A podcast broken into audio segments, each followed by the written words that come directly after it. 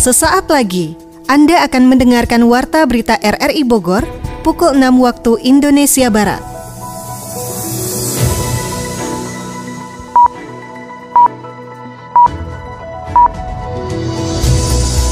Selamat pagi, salam jumpa. Kami kembali hadir dalam Warta Berita Pagi ini, edisi Sabtu 22 April 2023. Siaran ini juga dapat Anda dengarkan melalui audio streaming RRI Playgo pada perangkat Android Anda, serta dapat Anda dengarkan kembali melalui podcast kami di Spotify, Anchor, Potel, dan Google Podcast. Berikut kami sampaikan berita utama.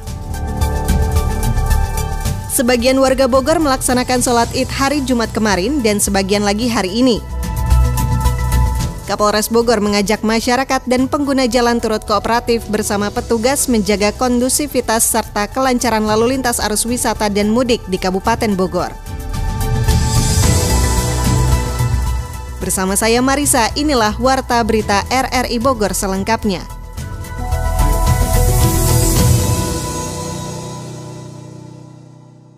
Sebagian warga kota Bogor sejak Jumat kemarin telah melaksanakan sholat Idul Fitri dan sebagian lagi hari ini. Sony Agung Saputra melaporkan. Adanya perbedaan perayaan Idul Fitri di masyarakat Indonesia termasuk di Bogor haruslah menjadi perekat dalam bingkai persatuan dan kesatuan umat. Masyarakat Muhammadiyah merayakan Idul Fitri 1444 Hijriah pada hari Jumat pagi dipusatkan di lapangan Sempur, Kota Bogor, sedangkan untuk sebagian besar masyarakat Indonesia dan Nahdlatul Ulama merayakan Idul Fitri pada hari Sabtu. Ketua Majelis Ulama Indonesia MUI Kota Bogor, Kiai Haji Muhyiddin mengungkapkan semua mempunyai dasar dalam penetapan satu Syawal 1444 Hijriah sehingga tetap harus menyatukan dan menghargai satu sama lain. Bangsa dan negara Indonesia sudah sejak lama mengadu toleransi baik dalam sesama pemeluk agama atau antar umat beragama sehingga perbedaan waktu perayaan Idul Fitri menjadi salah satu rahmat dari perbedaan tersebut. Sebetulnya tidak perlu repot-repot dan ribut-ribut. Itu sunatullah kebiasaan yang lama terjadi antara Muhammadiyah dan pemerintah.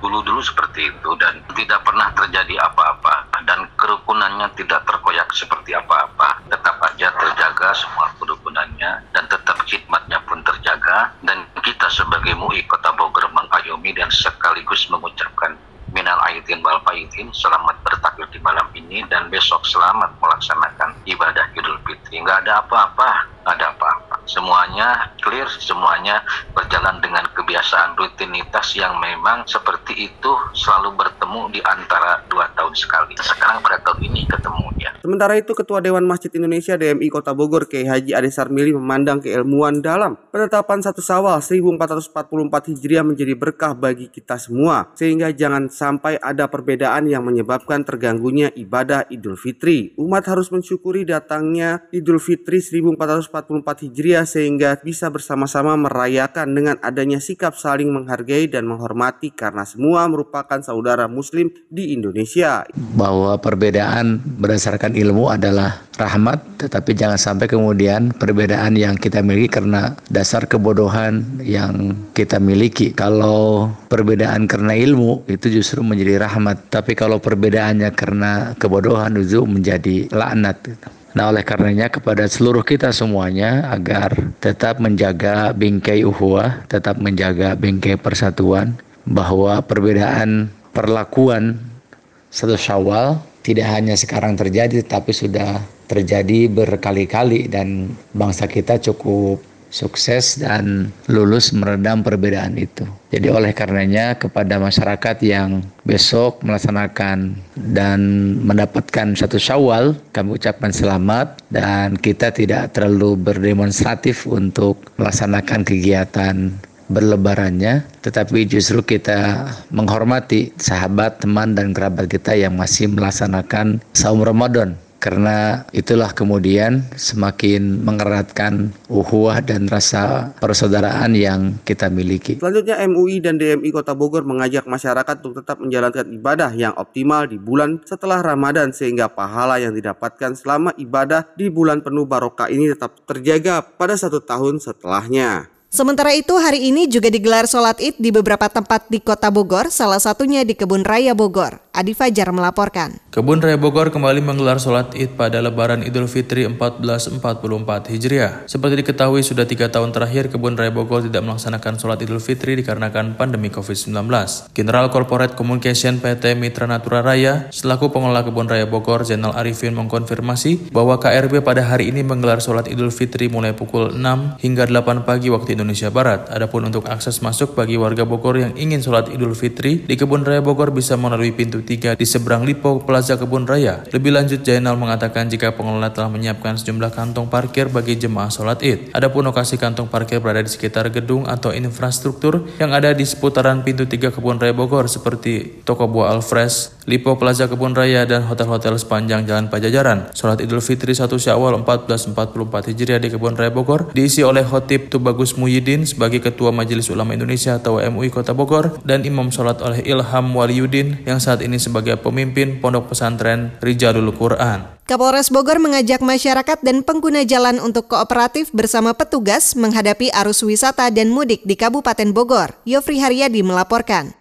Jembatan Bailey yang menghubungkan Cikretek Caringin dan Ciawi akan menjadi titik yang padat dilintasi oleh kendaraan roda 2 oleh para pemudik domestik pasca Idul Fitri 1444 Hijriah di Kabupaten Bogor. Jembatan darurat yang kini hanya diperuntukkan bagi kendaraan roda 2 itu pun dipastikan terjadi antrian panjang saat Idul Fitri akibat tingginya mobilitas warga yang hendak bersilaturahmi, mengingat dua kecamatan dengan jumlah penduduk yang cukup padat di wilayah tersebut. Menghadapi kondisi itu pun ada rencana untuk kembali dibukanya ruas jalur alternatif melewati jalan lingkungan warga dan sudah disetujui PLT Bupati Bogor Iwan Setiawan. Jalur alternatif tersebut antara lain Banjarwaru, Jambuluwuk, Ciderum, Caringin, dan sebaliknya, atau melewati Rancamaya, Cijeruk, Cigombong. Salah satu PR kita adalah jembatan Cikretek yang notabene mudah-mudahan untuk kendaraan-kendaraan kecil ya. Ini kan udah bisa ya, cuma nah, tadi Pak Kapolres bilang Wakapolres akan membuat posko bantu untuk mengatur lalin di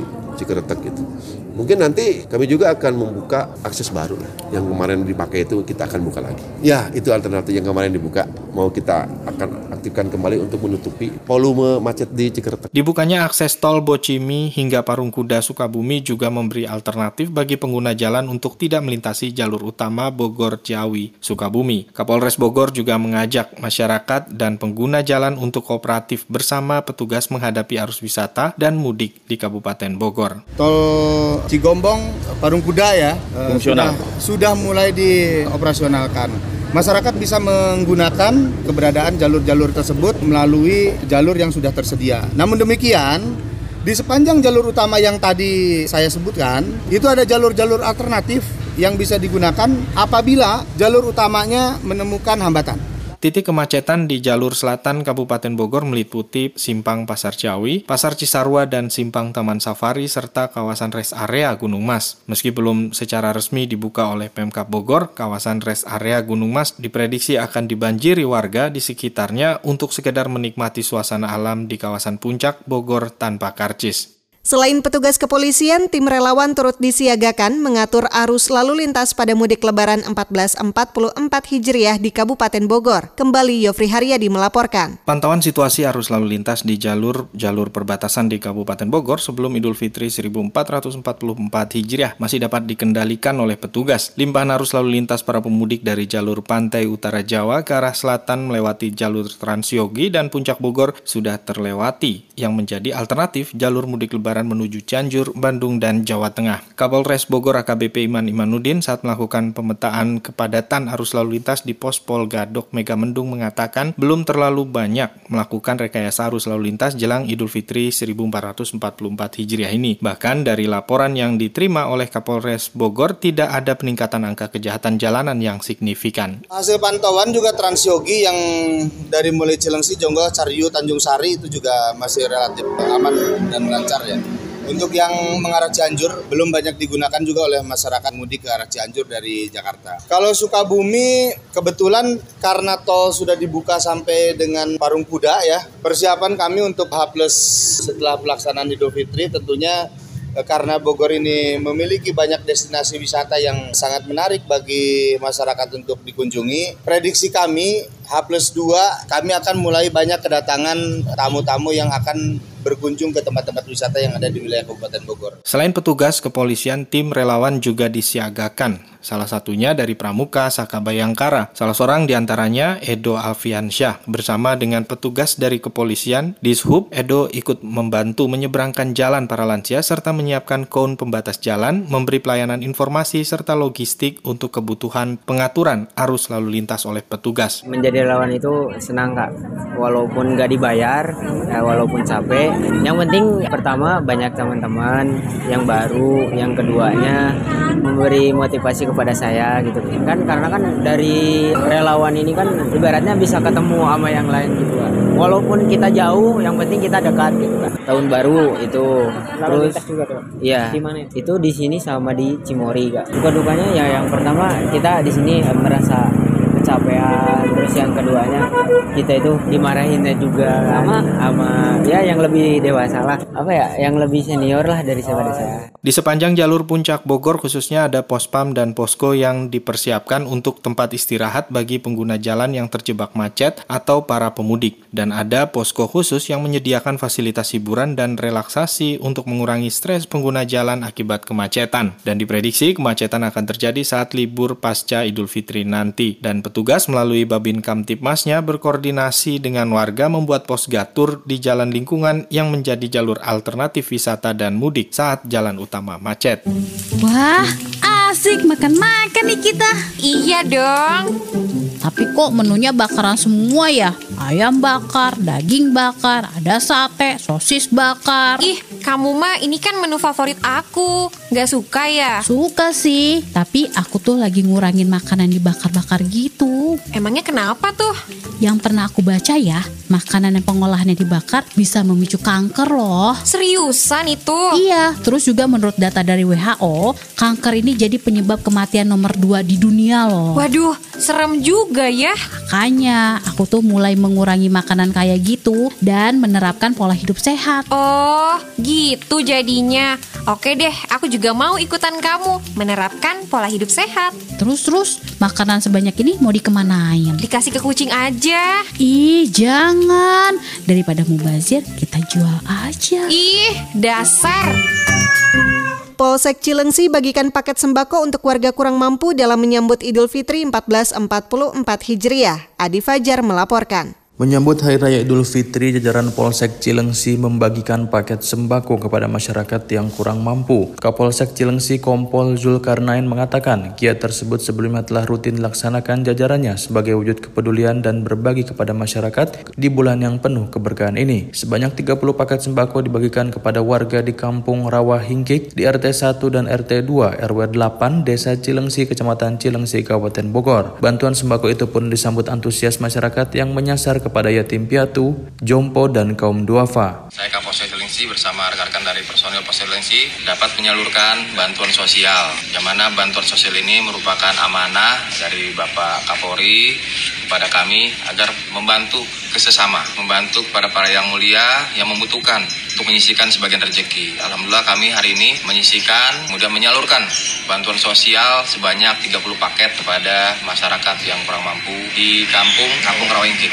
Zulkarnain berharap penyaluran paket sembako itu bisa sedikit meringankan beban masyarakat di tengah tingginya harga sejumlah kebutuhan pokok saat lebaran. Kita ingin berbagi ke sesama dikarenakan menjelang hari raya lebaran kebutuhan cukup meningkat kebutuhan terutama harga pokok, harga bahan pokok dan sembako sehingga kami menyalurkan semoga dengan apa yang kami dapat berikan ini bisa membantu meringankan kepada masyarakat yang membutuhkan tersebut sehingga tidak kesulitan pada saat merayakan hari lebaran. Harapannya semoga apa yang kami sisihkan, apa yang kami salurkan ini dapat memberi manfaat semua kepada masyarakat yang kurang mampu khususnya dan juga dapat berbagi kebahagiaan tentunya. Sementara Ketua RT 2 Kampung Rawahingkik Opang mengapresiasi dan berterima kasih atas bantuan paket sembako untuk warganya. Ia menilai kegiatan itu sangat positif dan membuktikan bahwa polisi sebagai pelindung dan pengayom selalu hadir di tengah masyarakat khususnya bagi yang kurang mampu. Okan Cornelius, artis dan model Indonesia keturunan Tionghoa dan Turki, jadi perhatian masyarakat saat mengunjungi salah satu pos pengamanan lebaran di kawasan Gadok, Kabupaten Bogor. Kita ikuti catatan Yofri Haryadi. Sudah menjadi bagian dari tugas polisi untuk memberikan pelayanan kepada masyarakat saat memiliki kepentingan yang berkaitan dengan aktivitas banyak orang, seperti pengawalan VIP atau VVIP serta bantuan kedaruratan yang membutuhkan diskresi dari petugas untuk memberi prioritas. Seperti hal yang dilakukan dilakukan artis nasional Okan Cornelius saat mendatangi pos polisi Gadok Megamendung Bogor. Okan menjadi perhatian massa di sekitar lokasi pos yang banyak dijaga petugas dan relawan termasuk awak media. Hingga akhirnya mengungkapkan tujuannya mendatangi posko yang tidak sekedar memberi apresiasi kepada petugas yang sedang piket saat itu. Yang berkunjung ke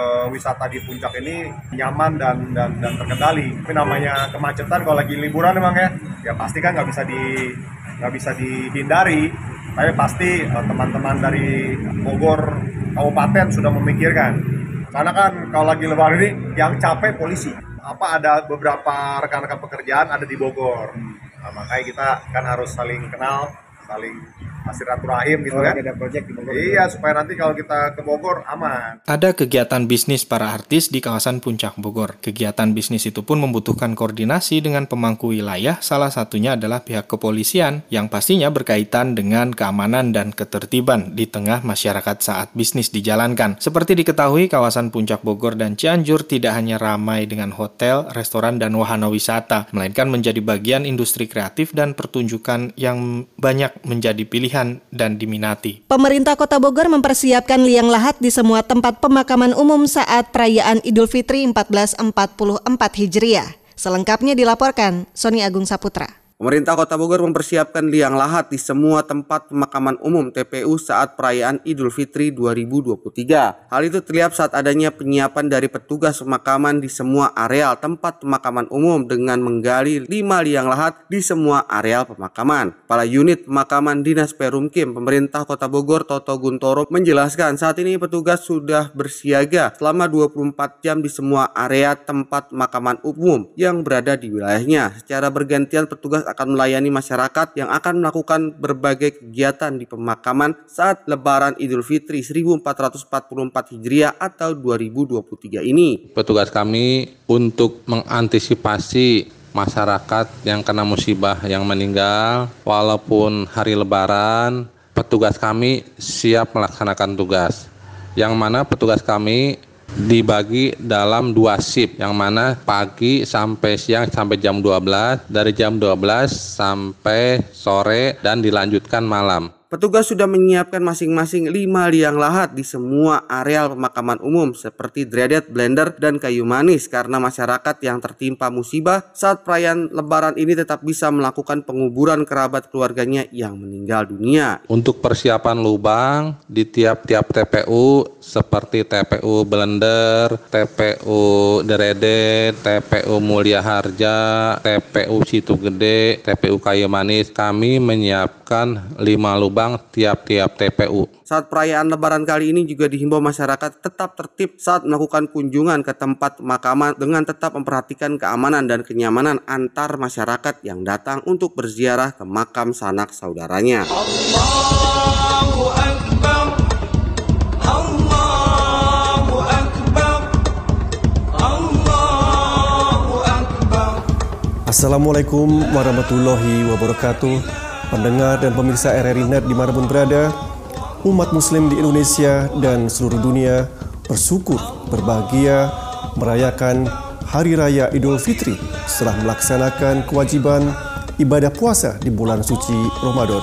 Hari yang fitri ini harus dimaknai bukan perayaan dengan mudik, pakaian baru, atau hal-hal duniawi lainnya, namun hakikat Idul Fitri adalah bentuk refleksi diri dengan ibadah dan perilaku positif, rasa syukur, dan menebar kebaikan kepada semua orang. Di hari istimewa inilah semoga Allah Tuhan Yang Maha Esa memberikan kita fitrah dan menjadi umat Islam yang jauh lebih baik setelah puasa Ramadan selama satu bulan penuh yang disempurnakan dengan mengeluarkan zakat fitrah sebagai bentuk rasa syukur dan berbagi kepada sesama. Dengan tulus ikhlas, saling memaafkan satu dengan yang lain, membuat Idul Fitri semakin indah, menjaga iman, takwa, ukuah, dan menguatkan pribadi, keluarga sampai masyarakat luas dalam kebinekaan Indonesia. Saya Hendra Smo, Direktur Utama Lembaga Penyiaran Publik Radio Republik Indonesia, mengucapkan Selamat Hari Raya Idul Fitri 1444 Hijriah. Minal Aidin wal Faizin. Mohon maaf lahir dan batin. Wassalamualaikum warahmatullahi wabarakatuh.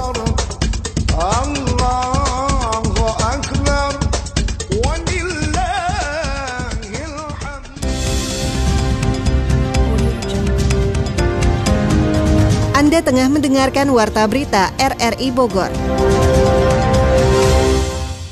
Kini beralih ke informasi ekonomi. Pemerintah memastikan pasokan bahan bakar minyak BBM selama momen mudik lebaran dan arus balik aman. Induk perusahaan Facebook, Meta, melakukan opsi PHK terhadap para karyawannya dengan dalih penghematan dan keberlanjutan perusahaan. Selengkapnya dilaporkan Adi Fajar Nugraha. Menteri Energi dan Sumber Daya Mineral SDM Arifin Tasrif mengatakan stok BBM dipastikan aman terutama saat puncak arus mudik pada 19 hingga 22 April 2023 termasuk saat puncak arus balik pada 24 hingga 6 April dan 29 April hingga 1 Mei 2023. Menurut Arifin, Satuan Tugas Ramadan dan Idul Fitri atau Satgas Rafi terus mengoptimalkan infrastruktur untuk mengantisipasi terjadinya kepadatan arus mudik saat pengisian BBM. Salah satunya menyiapkan 12 SPBU modular atau Pertasop di sepanjang jalur tol Jawa bagian tengah. Pertasop berfungsi untuk memecah antrean kendaraan yang mengisi bahan bakar pada rest area besar. Hal senada dikatakan Direktur Utama Pertamina Nika Widiawati menambahkan, untuk mengurai kepadatan arus mudik juga disediakan 91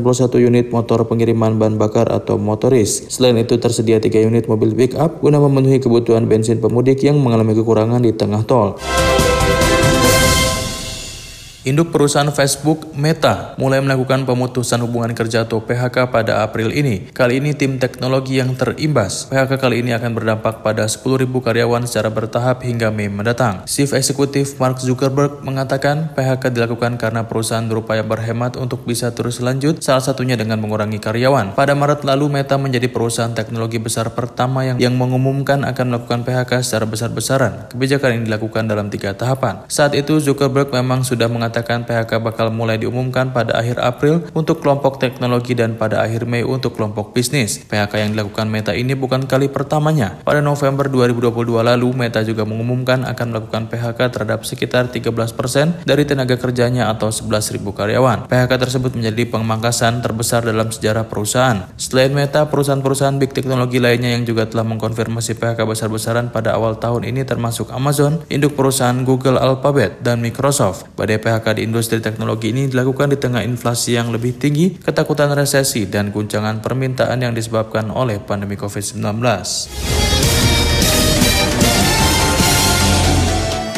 Informasi olahraga FPTI Kota Bogor segera lakukan kaderisasi atlet atau penjaringan atlet muda demi mempersiapkan diri dalam menghadapi Porprov 2026 mendatang. Timnas Indonesia dipastikan akan menghadapi Timnas Palestina pada duel FIFA Matchday 14 Juni mendatang. Selengkapnya dilaporkan Ermelinda.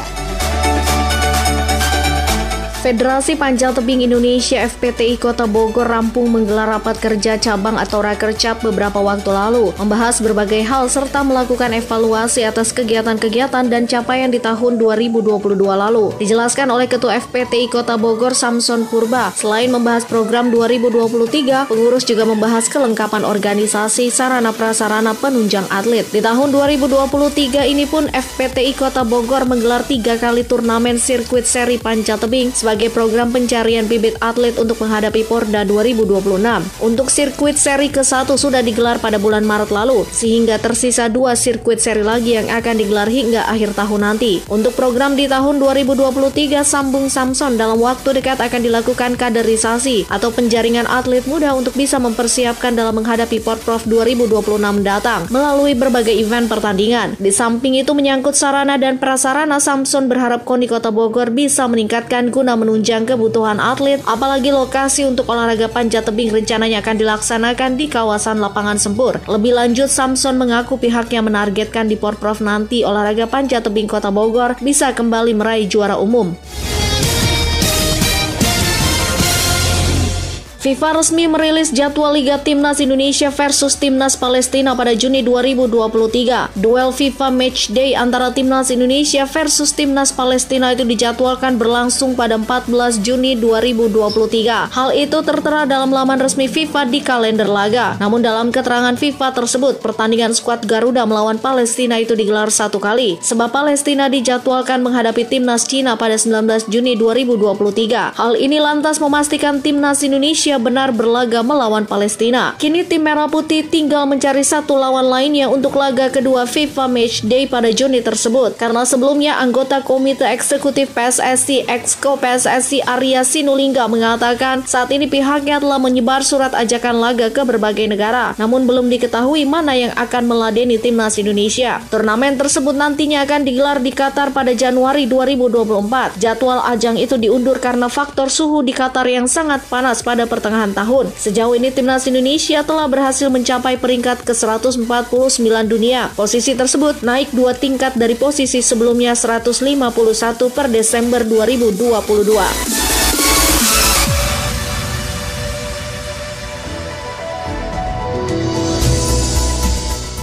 Demikian informasi yang dapat kami sampaikan, dan berikut kembali kami sampaikan berita utama hari ini. Sebagian warga Bogor melaksanakan sholat id hari Jumat kemarin dan sebagian lagi hari ini. Kapolres Bogor mengajak masyarakat dan pengguna jalan turut kooperatif bersama petugas menjaga kondusivitas serta kelancaran lalu lintas arus wisata dan mudik di Kabupaten Bogor. Saudara, siaran ini dapat Anda dengarkan kembali melalui podcast kami di Spotify, Anchor, Potail, dan Google Podcast. Mewakili kerabat kerja yang bertugas hari ini, saya Marisa dan teknik montase Noval Noviansyah mengucapkan terima kasih atas kebersamaan Anda. Selamat pagi dan selamat Idul Fitri 1444 Hijriah.